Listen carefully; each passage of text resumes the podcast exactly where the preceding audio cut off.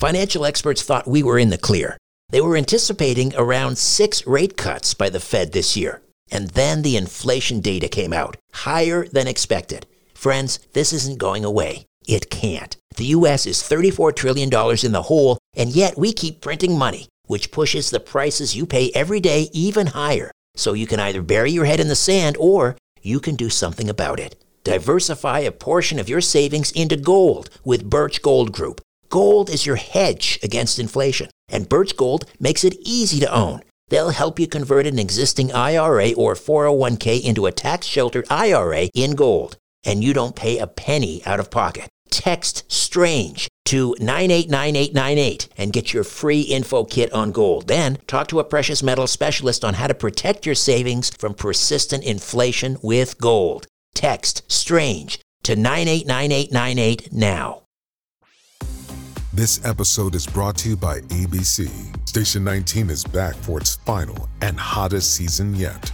Andy finally becomes captain, and she's going to give it her all to be the best leader the station has ever seen. Will she succeed?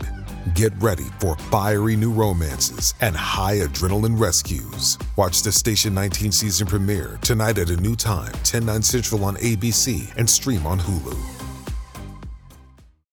The highly anticipated second season of the hit podcast Proof is finally here. Proof is an investigative true crime podcast co hosted by Susan Simpson of Undisclosed and Jacinda Davis of Evil Lives Here. Proof made headlines for its first season in 2022 after proving the innocence of two Georgia men serving life sentences for murdering their friend Brian Bowling when they were just 17 years old. 25 years later, on December 8, 2022, both men were finally freed based on evidence unearthed by Proof. In the second season of Proof, Murder at the Warehouse, Susan and Jacinda are on the case again, this time traveling the streets of Manteca, California to uncover who really murdered 18 year old Rene Ramos. On June the 5th, 2000, Ramos's body was found buried under a pile of debris inside the shell of a new Home Depot building. Despite tips hinting at alternate suspects, tips that were ignored until now, Renee's boyfriend, 18 year old skateboarder Jake Silva, and Ty Lopez, the 33 year old uncle of one of Jake's close friends, were arrested and convicted of her murder. Fans of true crime and investigative series won't want to miss this riveting new season. Follow the case as Susan and Jacinda uncover long overlooked evidence about what really happened to Renee by listening to Proof Murder at the Warehouse, wherever you get your podcasts.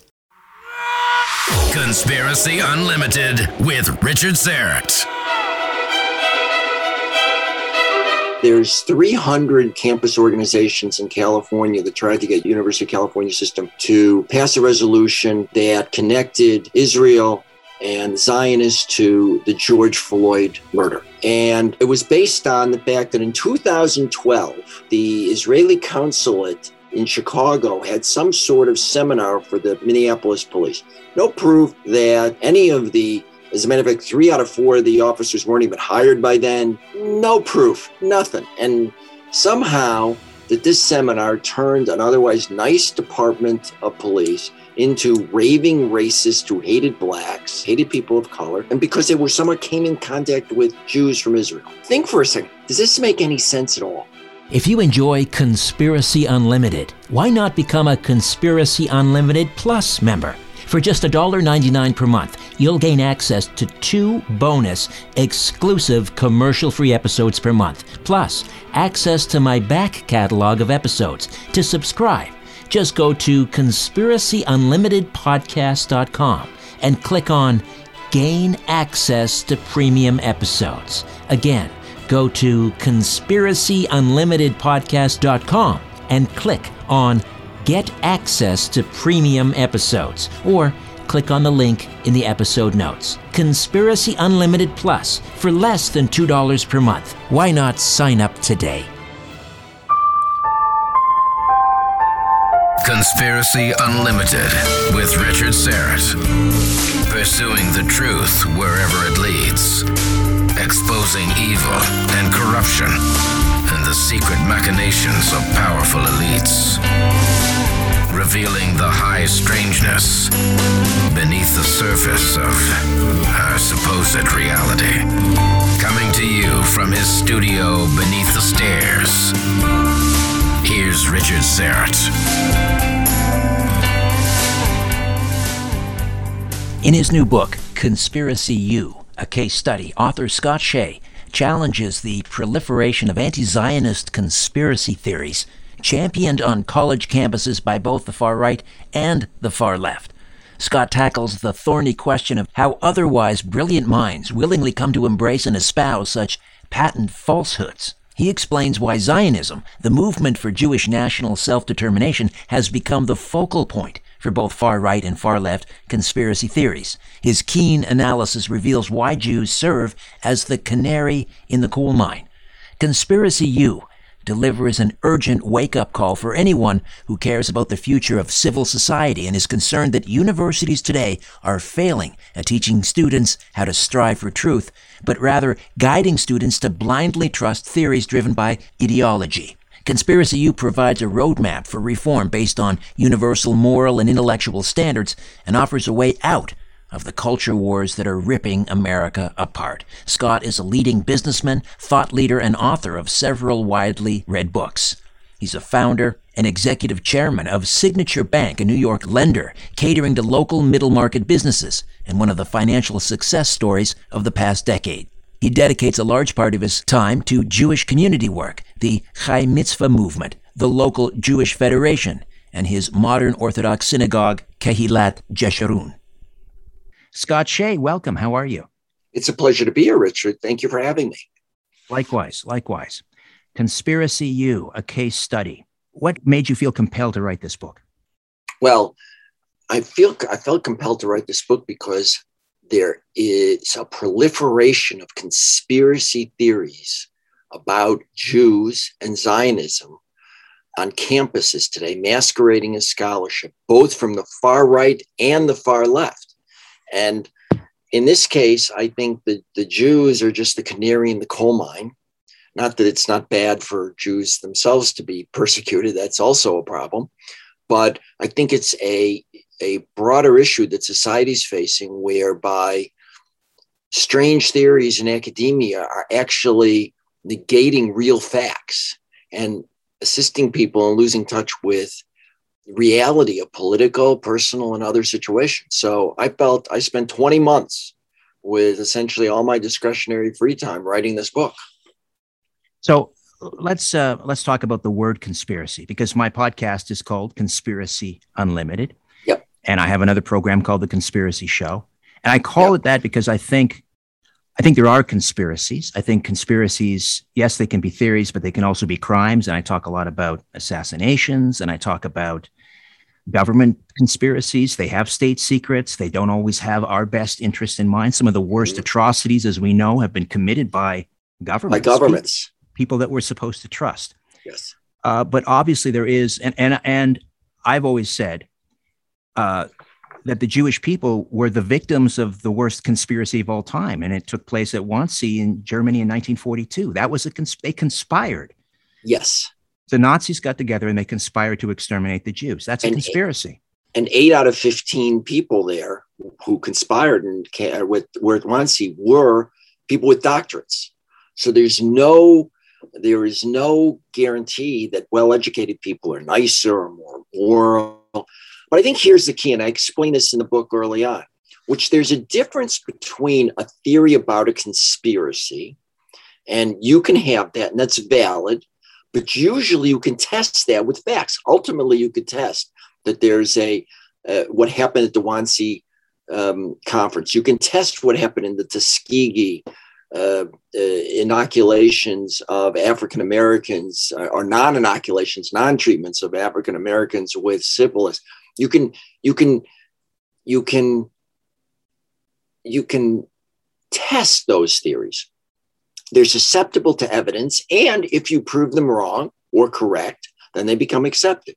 Conspiracy theories typically are have stray facts or anomalies that people pull together. They are non-verifiable. They are also non-falsifiable so, for example, the people who think that the Holocaust, who contend, they don't think, this isn't called thinking, who contend that the Holocaust was some sort of myth, have to disregard huge numbers of documents, huge amounts of proof because they're, and whenever they find an anomaly that says, or a something that indicates that the Holocaust did happen, well, they said the Jews were just too good at either covering up or they missed something. They never actually have any proof. And when you find something that falsifies a conspiracy theory, there just is a new corollary or adjunct or segue from the conspiracy theory that encompasses that as well. And the other thing about conspiracy theories is typically they have a political motive. So, for example, in the Sandy Hook conspiracy theory, and I'm glad I can talk because shorthand because your listeners all know probably a lot of these conspiracy theories, so I'm happy to be on your your podcast. But the Sandy Hook conspiracy theory makes no sense but it was and and this is a commonality of conspiracy theory to many conspiracy theories is it has a political motivation so with sandy hook the political motivation was to um, argue that there shouldn't be gun control because this really didn't happen or in the case of for example qanon those were supporters far right supporters of let's say of donald trump and by the way, there are conspiracy theories on the left and the far left. So I just happen to pick two right, two ones on the on the far right. But um, I mean, QAnon, one of the adherents who's a congresswoman in the United States Congress, you know, claims that Jews have space lasers and started uh, forest fires. I mean, here is, and it's owned by the Rothschilds. Totally made up Zippo evidence and yet, again, whenever you come up with anything that falsifies it, there's a new theory, a new adjunct to the theory. Let's talk about conspiracy theories on the college campus. And I don't know if these are conspiracy theories or just a lack of an understanding of history in terms of the formation of the state of Israel, what Israel has to deal with in terms of its neighbors, uh, how it's dealing with the Palestinian issue.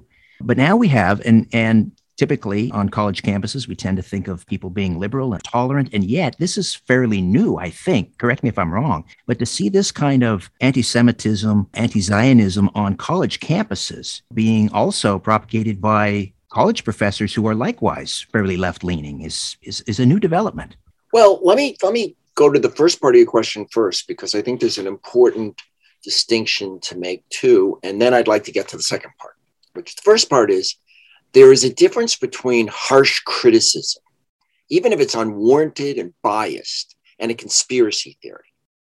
So, harsh criticism of Israel, you could be really angry about the checkpoints or really angry about whatever it is, but evidence can be shown that it's one way or the other, and your criticism may be unwarranted, but it's not a conspiracy theory.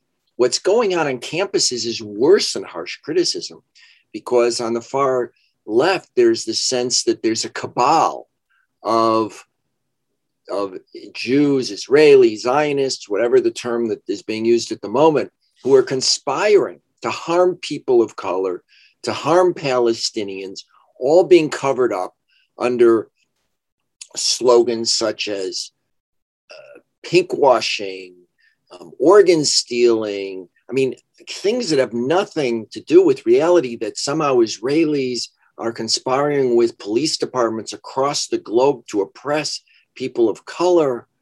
Those are conspiracy theories. There's no evidence for them. And whenever you do find evidence for that, for not evidence, the conspiracy theorists come up with new secrets. Now, these conspiracy theories are actually, surprisingly, I found in my research, not so new. They're direct descendants from Soviet conspiracy theories about Israel.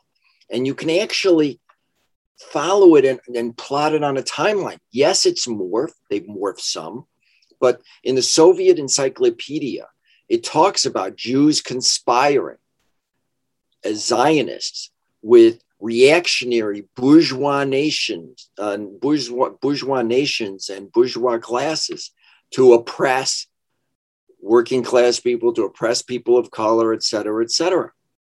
There's this notion that there's this secret conspiracy again and again that is trying to harm people. Now, what's remarkable is when you read the words on the far left, it's that Jews are conspiring to harm people of color. If you read professors who I cite on the far right. And believe me, surprisingly, there are professors on the far right. They may have gotten their tenure first. That's for sure. They don't come out as on the far right until they've got tenure. But at the same time, they say the same thing about Jews. The Jews are somehow, a professor I cite from Northwestern University talks about how Jews created this myth of the Holocaust, conspired, gaslit the Germans to believe that it existed, that there was a Holocaust, gaslit people to confess to perpetrating the Holocaust. Stunningly crazy. But he says something that, if you just change the names, could come from the far left, which is he says that Jews are essentially Jews slash Zionist are conspiring with people of color to oppress white people. All you have to do is reverse the terms and it either actually say almost verbatim the same exact thing. And that was what and, and what i learned is that those theories those conspiracy theories are essentially direct descendants from neo-nazi conspiracy theories which also stemmed from the elders of zion myth which was also very popular during the weimar republic Yes. So the elder, the protocols of the elder of Zion was made up, was essentially most of it comes from a French novel. Nobody ever thought, I'm sure the novelist never thought that he was going to have his book turned into a conspiracy theory basic text. It was adopted, essentially written under the commission by the czars. So again, you know, it had a Russian background. It was adopted by the Soviets. And if you can read the Soviet the, the Great Soviet Encyclopedia, it, it refers to it. And then at the same time, on the far left, you now see in circles where it's being reprinted and where it's being used as, as, as though it were fact. And it's a fake text. And yet people are, uh, are using this again, both on the far right and on the far left. The thing that so there's two. I'm sure you've you've you've, you've encountered these books. Two books, um, one by uh, um, Quassim Cassam and one by um, uh, Jovan Byford on conspiracy theories. They're both professors who've written about conspiracy theories. They're both a little surprised that what they found when they catalog conspiracy theories is that many of them have to do with Jews. Not most, not all. There's Denver Airport. There's other conspiracy theories that don't really have to do with Jews. But if you catalog them, a substantial majority somehow, some way, has a touch point on Jews. How much of that, this Jewish conspiracy, is informing this whole BDS nonsense, boycott, divestment, sanction yep. against the state of Israel? Is that, to your mind, falling into the harsh criticism category because I don't see it that way. I mean, I, if you're, it's like saying to Italians, "Oh, we love Italians, but Italy shouldn't exist." You're a hundred. You hit it. Is that informing BDS conspiracy theory, or is it harsh criticism? So there can be harsh criticism. I think there probably are a few people on the planet who can who can raise their right hand, and you can find that they are BDS adherents and they're not conspiracy theorists. However, for most, that's not the case. I mean, I've read BDS folks and they immediately uh, go to Israel being some sort of settler colonial state. In other words, Jews lived in Europe, never had an indigena- indigenuity, in, were never indigenous to um, the area and parachuted in and some out of metropole someplace else. Again, all made up and all to oppress and do a, create a genocide of Palestinians. That's made up. There's no fact to it. Um, and yet, if you read BDS literature, that's exactly what it says. I mean, I have one, prof- I, I cite one professor who's a well known professor, been at a couple of universities, uh, fancy universities, and he writes this glowing piece comparing um, uh, Hassan Nasrallah, who's the leader of of um, Hezbollah, as being in the in the is being like Mahatma Gandhi and being like Nelson Mandela, and saying basically, not and Nasrallah says every Jew on the planet should be murdered. There should be none left. And here you have a professor, a full professor, director of a, liberal arts uh, program, um, saying all Jews should be rep. He happens to be a prominent supporter of BDS. For most of the activists in BDS, and, and I show cite some professors here too, they all say that BDS is just a part of the armed struggle to destroy Israel and have no Jews from the river to the sea. And so BDS is a nice way to say we're recruiting other people and we're just harshly criticizing Israel. And no, we're not against all of Israel. We're just against this. But if you listen to the, uh, the, the, originators, Omar, Omar Barghouti, and I can give you a list, Jasbir Puar, the list goes on and on. It's actually for destroying all of Israel. And they don't make any bones about it, but it's not so nice to say that. I'll give you one quick example if I can. Anti Semitism, you referred to, is a made up word. There was a German person, Wilhelm Marr, hated Jews, hated Jews terribly. And at the time, the term for hating Jews was Judenhass, Jew hate. So he didn't think that was so a polite way of getting his point across. So he came up with anti Semitism and started the Anti Semitism League because it sounded nicer. BDS sounds a lot nicer than let's destroy Israel and kill all the Jews.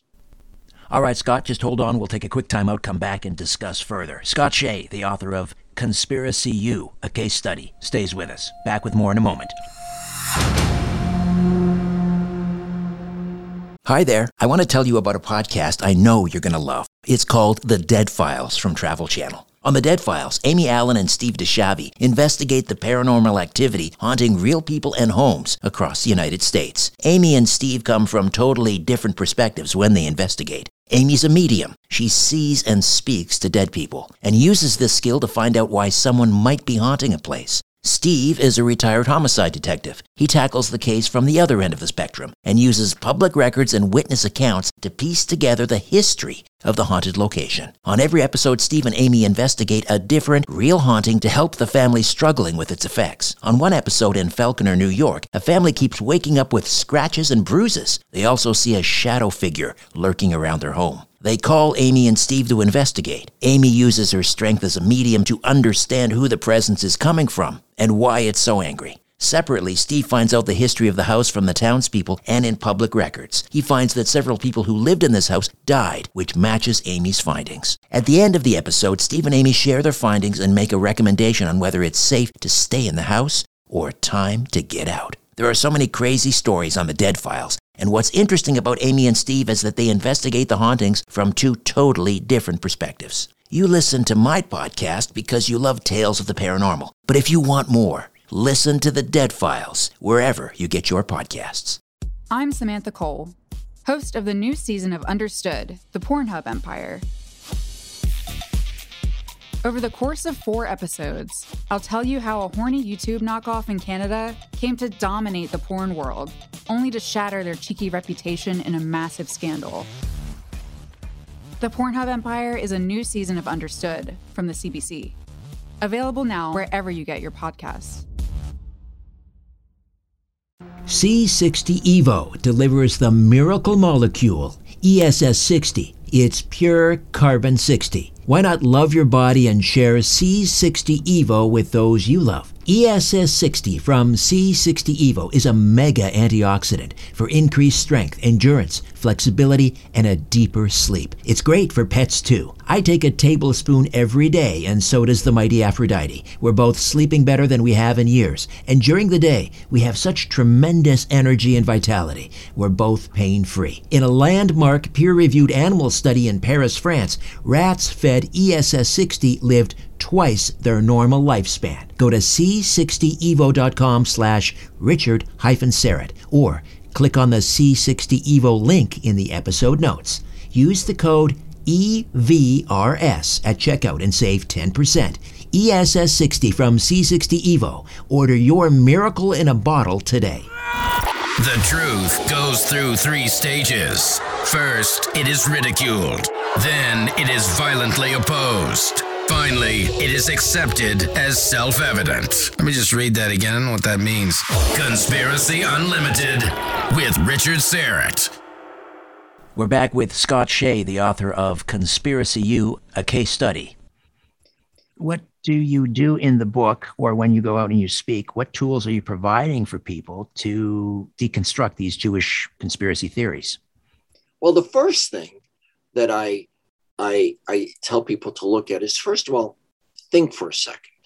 You know, there's 300 campus organizations in California that tried to get use, the University of California system to pass a resolution um, that connected Israel and Zionists to the George Floyd um, murder.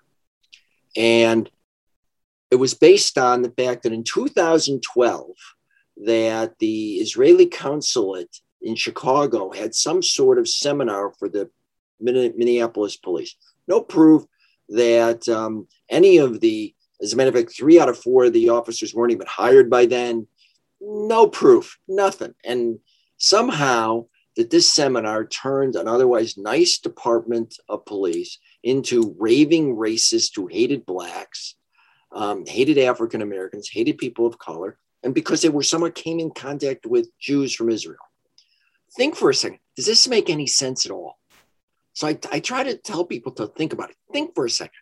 Does Israel being a settler colonial state make any sense? Think for a second. Does is there really an is there really are really is is Israel really mining or, or, or um, harvesting organs? Just think. Most people don't do that. They just take the slogans. The second thing I tell people is look at the golden rule. You know, judge evidence as you would want evidence about you judged. If I started saying all these vile things about you and it was supposed to be accepted, would you really want that? Think about how you'd want evidence about yourself judged with some care, making sure that it was accurate, as opposed to just taking in these memes from the internet and whatever's bad today saying it's the Jews' fault. I mean, Gaza's connected to climate to climate change and to global warming. I mean, think for a second. And most people, unfortunately, who are susceptible to these theories aren't thinking or they want to be part of that in crowd. The Jewish people have always been at the forefront of civil rights movements, marching alongside African Americans and Dr. Martin Luther King Jr., hand in hand during the 1960s. And now groups like Antifa, Black Lives Matter, other left leaning or progressive organizations who believe they're fighting for social justice and civil rights have this element of anti Zionism. What's going on here? So I grew up, um, and in my parents' generation of Jews were very, very active in the civil rights movement when it was dangerous to be so. And I know personally people who are older than me who marched in Selma, who were in Birmingham, um, and who were arrested, and um, because they felt that their Judaism was part and parcel of making sure that every single human being was viewed as a child of God. And um, and it's very disturbing to be person on a personal level because I know some people have made great sacrifices um, in their careers and their jobs years ago, not recently, because but during the 60s and during the times again when it was dangerous to go in the South in certain areas and be supporters of the civil of, of, of the black community. And the the the the the, the um, truth of the matter is, I think most of the Black community does support Israel. Most of the African American community does support Israel. And they realize the commonality of the struggles, even though my skin is white. Um, certainly, Jews have gone through 2,000 years of various uh, oppression, forced, forced emigration, um, and the like. And Herzl in his book when he starts out he says i want to i want to liberate i want to i want to create the jewish state but then i want to work with the africans who have also been colonized who have also lost their states And I cite in the book um, Israel's efforts to partner uh, with African countries right after its birth. There's no history in Israel or in the United States of Jews opposing or not being supportive community wide of African Americans or of people of color. Now, there may be individual Jews who weren't so good, and I, you know, there's individuals of all different types who aren't so good, but you can't throw that on a whole community or a whole identity group. So it's just a lie, um, but it's a useful one because, again, it goes to pathos. You know, you're trying to, uh, the thing about conspiracy theories is they try to touch some emotion, which is, which can be manipulated. And if you say to people that Jews are oppressing or have a history of being against people of color, then that will, I don't want to say coerce, but it'll coax people into saying, oh, I better believe that because if I don't, I'm somehow a bad person. And I go through in the book about how conspiracy theories connect with people through generally ethos or pathos, saying this person said this, the ethos, or if you don't believe this, you're a bad person. If you don't believe this, you can't be part of our group. If you don't believe this, you're hurting us more. I mean, there's one article I cite where there was a social, uh, a, a woman of color, um, uh, actually also a lesbian, you know, hit and and extremely progressive. And the only thing was she thought there should be two states in the in, in the Middle East, a Palestinian one and an Israeli and an Israel and a Jewish one. And she was uh, essentially de de, uh, de de endorsed by the social demo by the by the uh, by the um, social justice Democrats um, only because she disagreed on one issue, and and and articles were written about her you know that it hurts us more because somehow these jews these zionists oppose people of color. And if you connect with them then everything else you stand for is thrown out. So it's it's again politically motivated so after the 1619 project, and this is related, I think, uh, just bear with me. Then it was proposed by Donald Trump that what we need is a 1776 project. We need to start teaching civics and teaching about American greatness and, and why it's an, a, a unique experiment and so forth. Would you like to see something similar alongside? Because America and Israel, great allies, Canada, Israel, great allies. Do you think it would be useful to have something similar to a 1776 project in our schools where we teach people about the formation? Of the state of Israel, how, for example, Israel has offered the Palestinians their own state on five different occasions. Five, you're 100% right on that. And uh, most people, if you read many textbooks in world histories, there's something about um, the ancient Israelites. There's something about you know the, the, the, that and and Western civilization in the beginning. There's nothing that's generally covered about the Jews until the Holocaust. Um, I mean, it's really very, very sad. And so I do think education is important, but I think it's a, I think a true education is important because the education of false indoctrination, which is what we're getting now, is troublesome. So in my book, I cite a study where there were 1,400 people surveyed, 700 were asked one set of questions, 700 the other, and they were paired. So they almost were identical sets.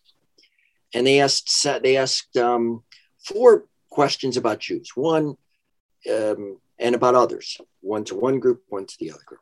So in, in one of them was, uh, should the military prohibit um, observant Jews from wearing yarmulkes, from wearing kippot? And the separate second group was asked should the military prohibit um, Sikhs from wearing turbans. Uh, one was about Mexicans. Should Mexicans in there if the, are they uh, guilty or should, uh, guilty of dual loyalties, or should they vote with respect to dual loyalty and, and consider Mexico in their votes? Um, and then Jews should Jews um, be permitted to, to to care about their votes? And it went on in Sabbath observance, the same thing. So questions similar. It was found that 5% you were, if you went to college, you were actually five percentage points more likely to say, and the questions were almost all, it was almost identical, about five percentage points, that the Jews shouldn't be allowed to wear the kippah, the yarmulke, but the Sikhs should. And then if you went to graduate school, the differential grew to 15%. So actually, education, because it's become in some areas indoctrination, makes people more anti Semitic. And that's why the real education, the sort of fundamentally, I would like there to be education about what are theories all about, t- showing people how and why and the dangers of theories negating facts because people have a theory about Jews, it's going to negate facts. People have theories about all sorts of things, and it actually negates facts and quickly morphs into non-falsifiable conspiracy theories. So I think problem I think part of the problem is people aren't being taught to think straight. And that is such a danger to our society. I don't care whether you're Republican, Democrat, I don't care what you are. I don't care far left, far far right, far left. You should be able to think and tell truth from from from from theory. And so I'm going even more fundamental. And we need it. I, I actually suggest that in the book too. We need to start teaching about basic scientific and evidential methods. That's coupled also, I think, with a couple other forces. One is moral relativism. Would you agree that that is and well, also uh, postmodernism where there's no such thing as objective truth well that is actually one of the points that i do make in conspiracy u which is everything that's brought us to today has been because we believe there's one objective truth i may have different opinions about that i may have a different opinions but our ability to actually create modern society is that we have to have a shared sense of what's what happened and when we lose that shared sense of what happened, there's no end to how bad things can get. Because now you and I would be talking on different realities. We couldn't even communicate. And by the way, that's what's happening. People can't even communicate because they're not speaking the same language because they have no shared sense of reality. So I'm really quite worried. And that's why I spent all my free time investing, you know writing and, and doing research about and uh, about this issue because it could lead to the breakdown of it could lead to the breakdown of society if we lose how to judge facts indeed 100% uh, how do we get a copy of conspiracy u a case study scott well it's uh, please uh, consider pre-ordering it. Uh, I'm asking your listeners. It's right now available on Amazon and BarnesandNoble.com. Um, uh, it's going to be available in bookstores everywhere. It's being released October 12th, but people can pre-order now, and it's it's basically going to be widely distributed. And I'm happy to make this just about my first uh, interview um, uh, on the book. So. Um, appreciate the opportunity, and um, I hope people read it because I think it's I think people are going to be shocked at what tenured professors are writing at universities and getting published by well-known academic presses. It is disturbing, to say the least. Scott, thank you so much for your time. A pleasure. Thank you, Richard. A new Conspiracy Unlimited with Richard Syrett drops every Monday, Wednesday, and Friday at conspiracyunlimitedpodcast.com. Blow your mind. That is all for now. Oh, and remember to share and give a five star review because we have huge egos and need love. We're like cats, we need. We need constant petting.